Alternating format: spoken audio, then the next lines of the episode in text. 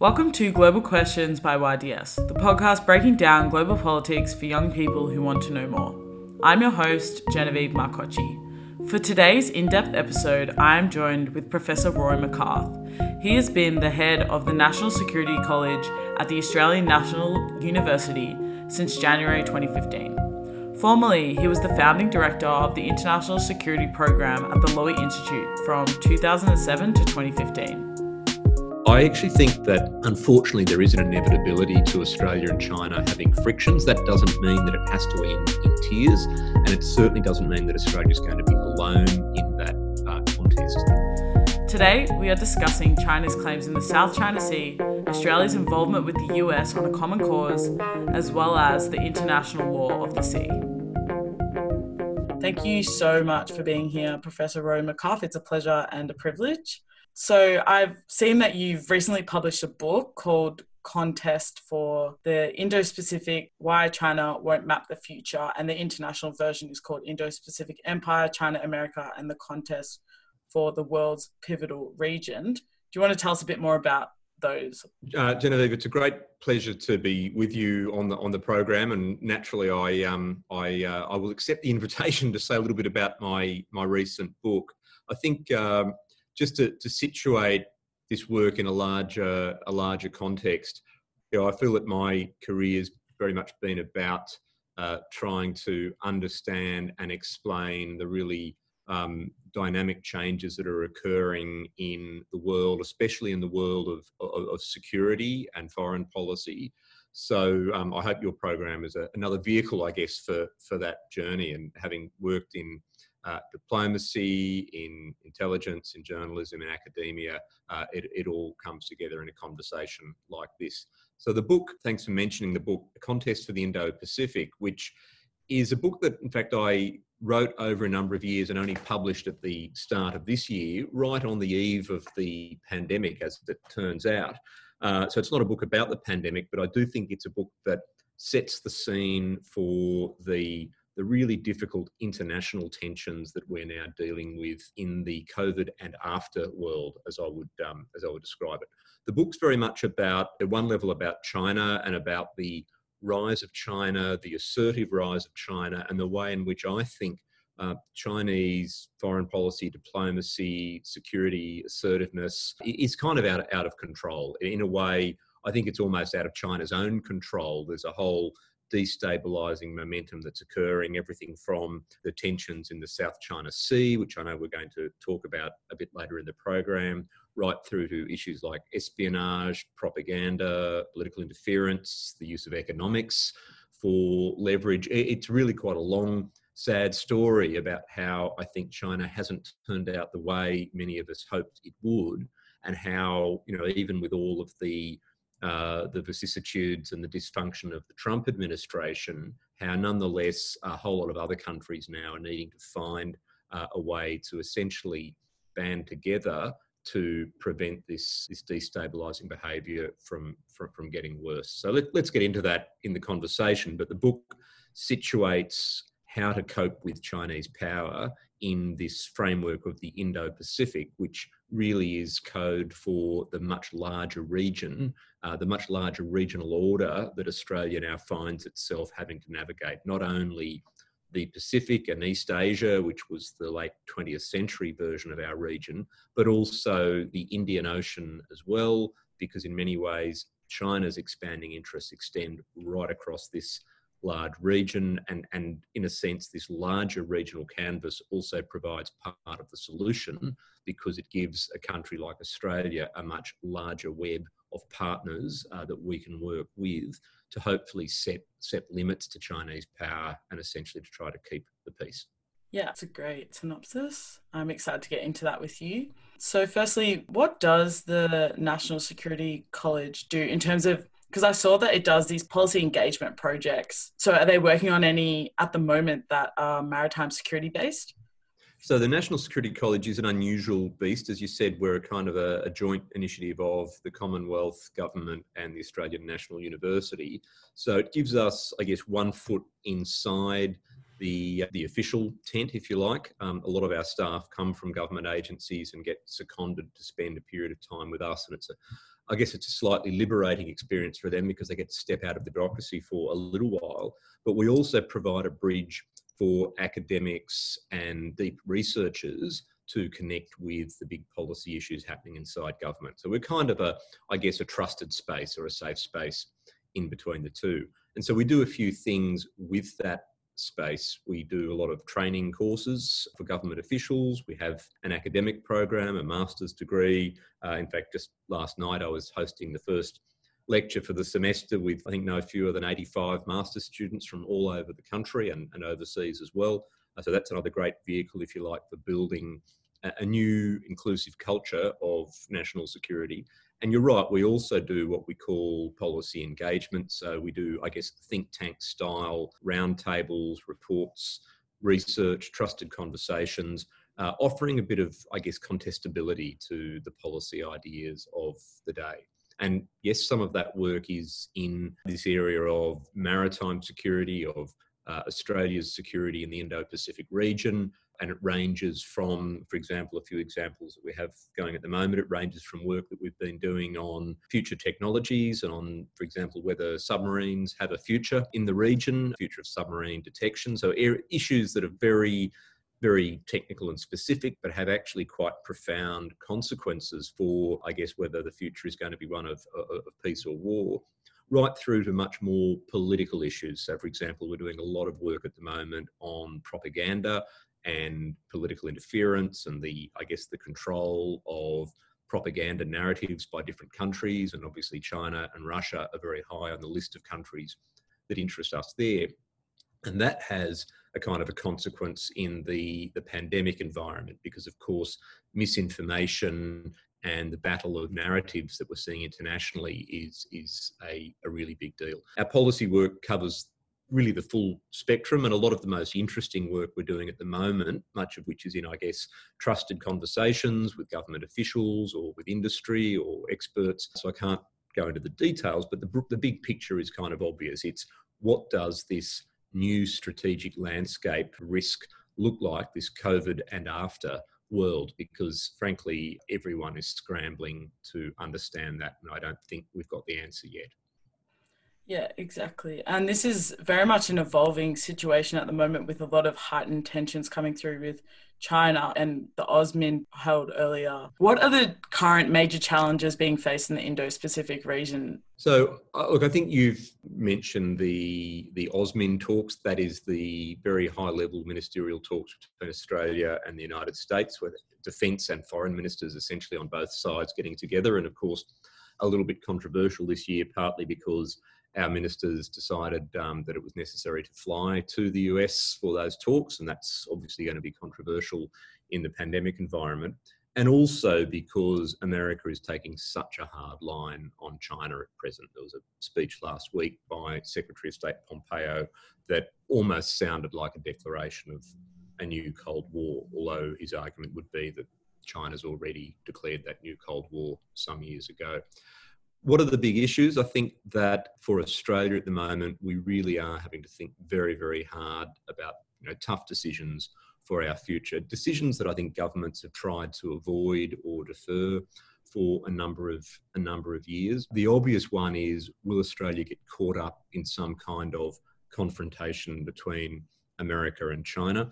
And I try to reframe that especially in my my book, which I think is in a sense a guide to this this landscape. This multipolar strategic landscape is the term I'd use, and of course, anyone who's familiar with the world of diplomacy know that knows that multipolarity is essentially a kind of code for a region of many powers, of many players.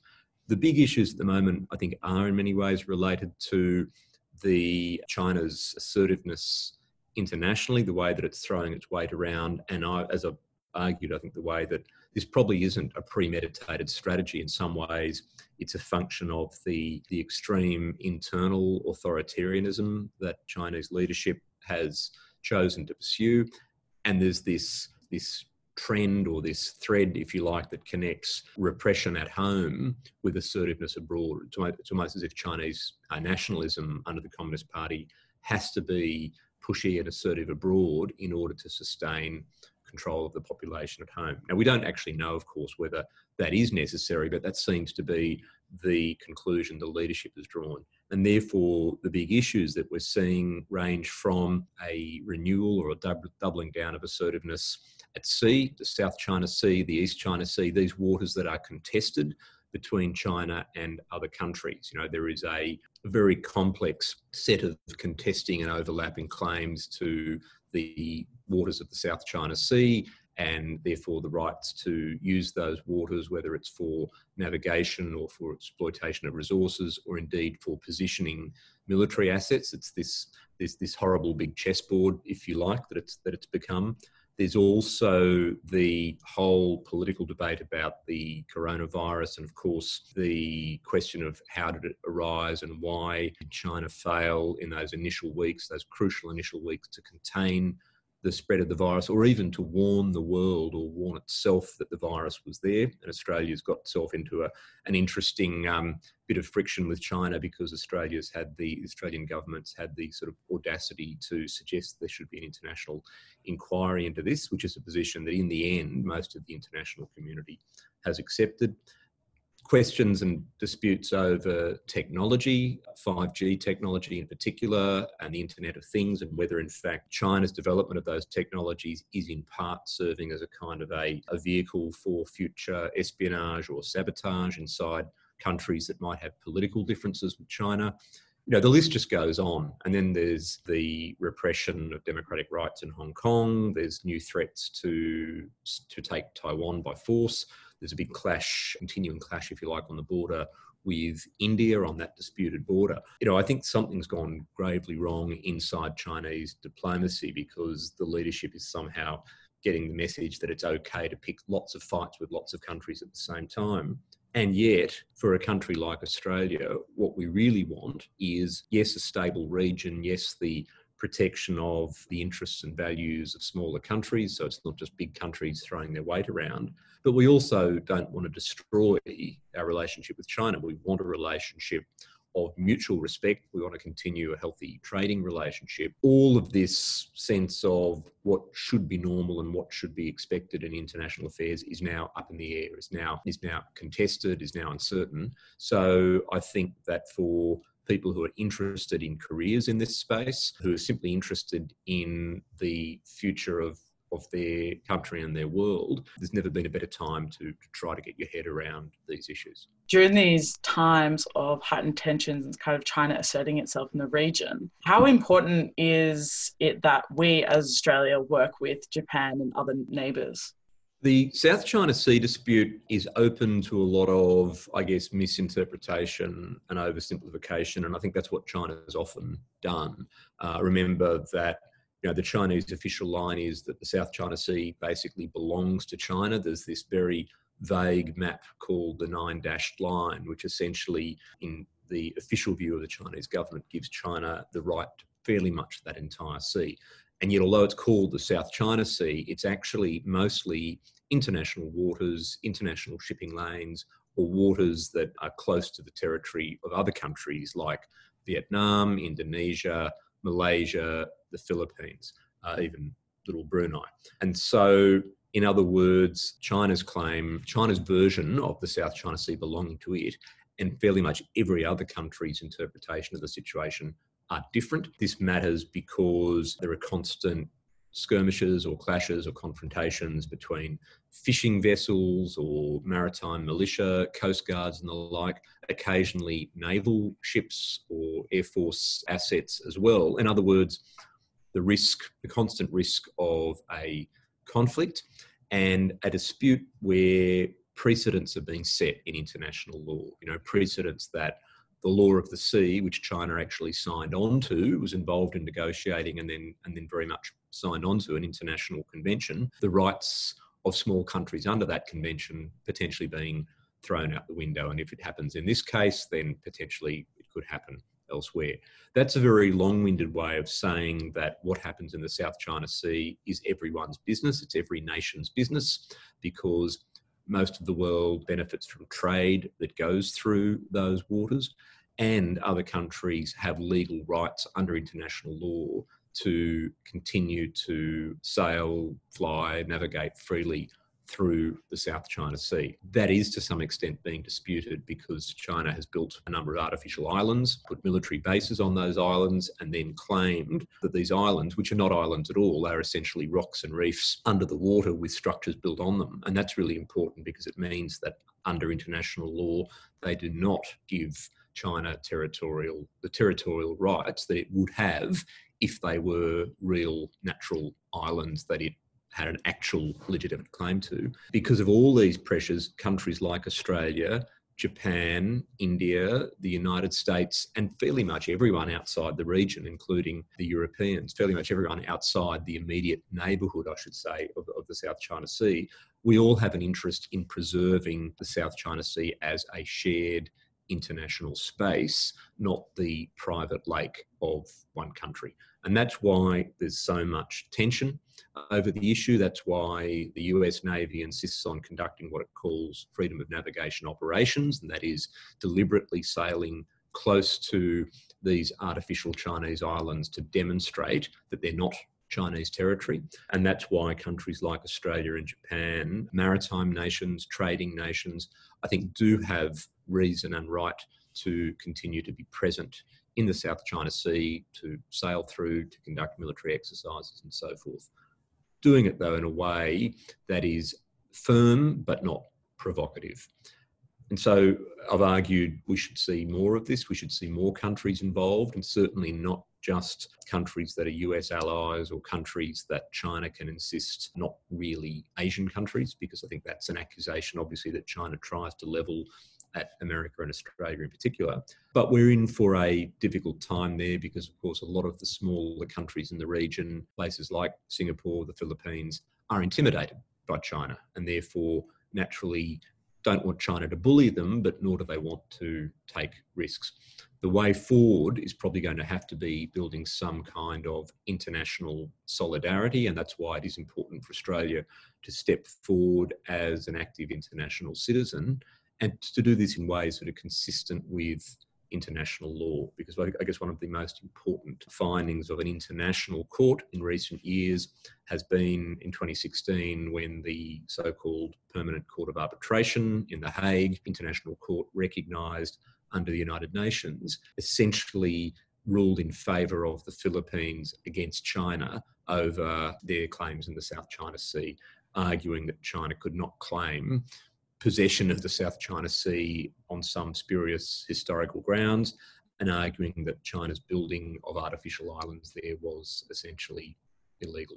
So tense times ahead, even though you know we should be worrying first and foremost about the public health disaster of COVID, the economic disaster, and the rivalries between nations that that has brought about. Unfortunately, China has chosen this moment not to transcend those rivalries with some sort of new effort at cooperation, but instead has been doubling down on its assertiveness in the South China Sea, harassing the forces of other countries, and renewing this um, this extraordinary claim. What to do? Why is this area so important for China to have control over? That's a great question. There are many theories, and, and it's interesting because even 10 years ago, the Chinese were not being as insistent on this issue as they are now. In fact, I recall quite clearly as a, um, as a scholar visiting Beijing in 2010 and having long conversations with experts then, this is the kinds of conversations you can't have these days because people are not so free to talk to foreigners anymore, where some of China's best analysts and thinkers on these issues were saying themselves, I don't know why, why are we being so assertive on this issue? It's not in our interest. We don't need to be making all of these enemies because at one level you know the energy stocks for example the the um, hydrocarbon deposits under the south china sea they may or may not be very substantial yes china wants secure energy supplies but i don't think that's the reason. Fisheries uh, are really important in the South China Sea. It's already vastly exploited and overfished, primarily by the Chinese fleet, but also by other countries. Again, there's obviously a resource competition there to dominate the fisheries. That's another reason, but I don't think it's the reason. A third possibility is that China is trying further and further to push the forces of foreign countries further from its coast. That's understandable from a defensive point of view. China doesn't want foreign navies operating close to its shores because that can constrict its own movements. But by doing that, China is also jeopardizing the security of lots of other smaller countries around it that, in fact, rely for their security on the fact that not only their navies, but the navies of particularly the United States can operate relatively close to China under international law. There are so many possible reasons. One argument is that China wants the South China Sea as the so called bastion, essentially a sanctuary or a hiding place for its submarine fleet, especially the nuclear armed submarine fleet that it's building, because that way, in a future conflict with the United States, it can keep America at risk. The Americans won't know where the Chinese subs are and therefore will be in fear of a strike by Chinese missiles and therefore will not take aggressive action against China. A combination of any of those things, but Genevieve, I think above all, uh, and as my book argues, there seems to be this this fairly out of control Chinese nationalism, almost with a kind of imperial quality to it, and therefore under that narrative, the South China Sea is the relatively easy and obvious piece of territory that can be taken to to really demonstrate that China is making space for itself in the world. Look, thousands of analysts spent years trying to get to the bottom of this and we're, we're, perhaps still not there and it's interesting because i'm not sure all of the experts in china quite know why they're doing what they're doing either do you think this could also be a way for china to start consolidating the belt and road initiative so the belt, the Belt and Road is this big, vague, opaque strategy that China's been unfolding over the past seven years or so. What it really, what that really is, in my view, is it's a grand label that brings together investment, infrastructure, diplomatic influence, also expanding military presence.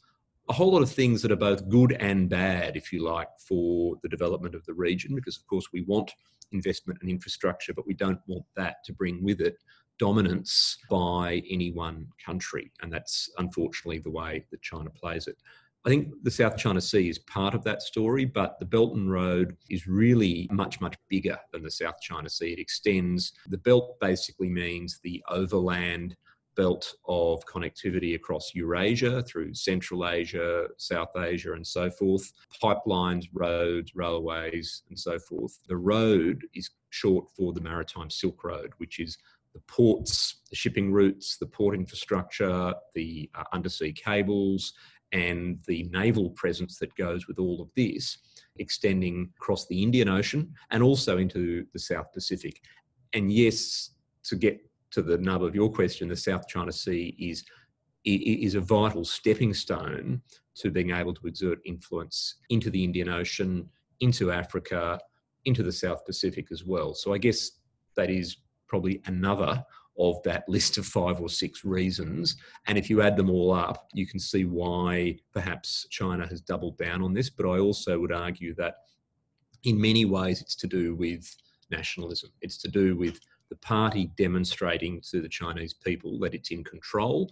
That even if their economy is not growing anymore, because for the last 20 or 30 years it was usually the improving standards of living um, that were the reason that hundreds of millions of Chinese people, or uh, you know, a billion plus, consented to having their lives ruled by the Communist Party, even though they were beginning to acquire and, and, and I think in many cases desire some degree of freedom. Now that that economic goody, if you like, of, of, of guaranteed growth is becoming uh, something of a receding hope, instead nationalism and national pride are filling the void. And that means the party, Communist Party, feels that it cannot be seen to be backing down when China brushes up against other countries, whether it's in South China Sea or on the border with India or elsewhere. And that does make for a really difficult situation, a pretty volatile mixture, and a very difficult diplomatic situation to manage.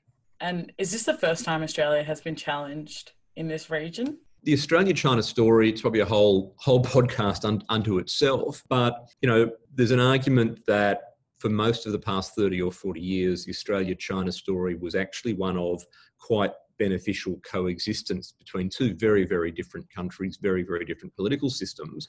Uh, but there was a pragmatic element there, which was simply that China wanted the resources that our economy produces, particularly iron ore. We obviously wanted the export dollars. It was a, nice match, and of course, we import a lot of a lot of cheap and in some cases not so cheap manufacturers from China as well. But alongside that, I'd say for a number of years now, there's been this undercurrent of the clash between our interests and values with China. So for many years, there was some discomfort that we could be having an economic relationship with China, but at the same time, their political system was not only so different. You know, we're a liberal democracy based on you know, equality, mutual respect, freedom of expression, multiculturalism, and so forth. And China is, at heart, a, a one party state where you've got uh, not only a Leninist system where one political party dominates, in fact, will allow no opposition, but, but also, in fact, a really kind of ethnocentric system as well. There's really a cultural chauvinism there about, if you like, superiority of, of the Han Chinese culture.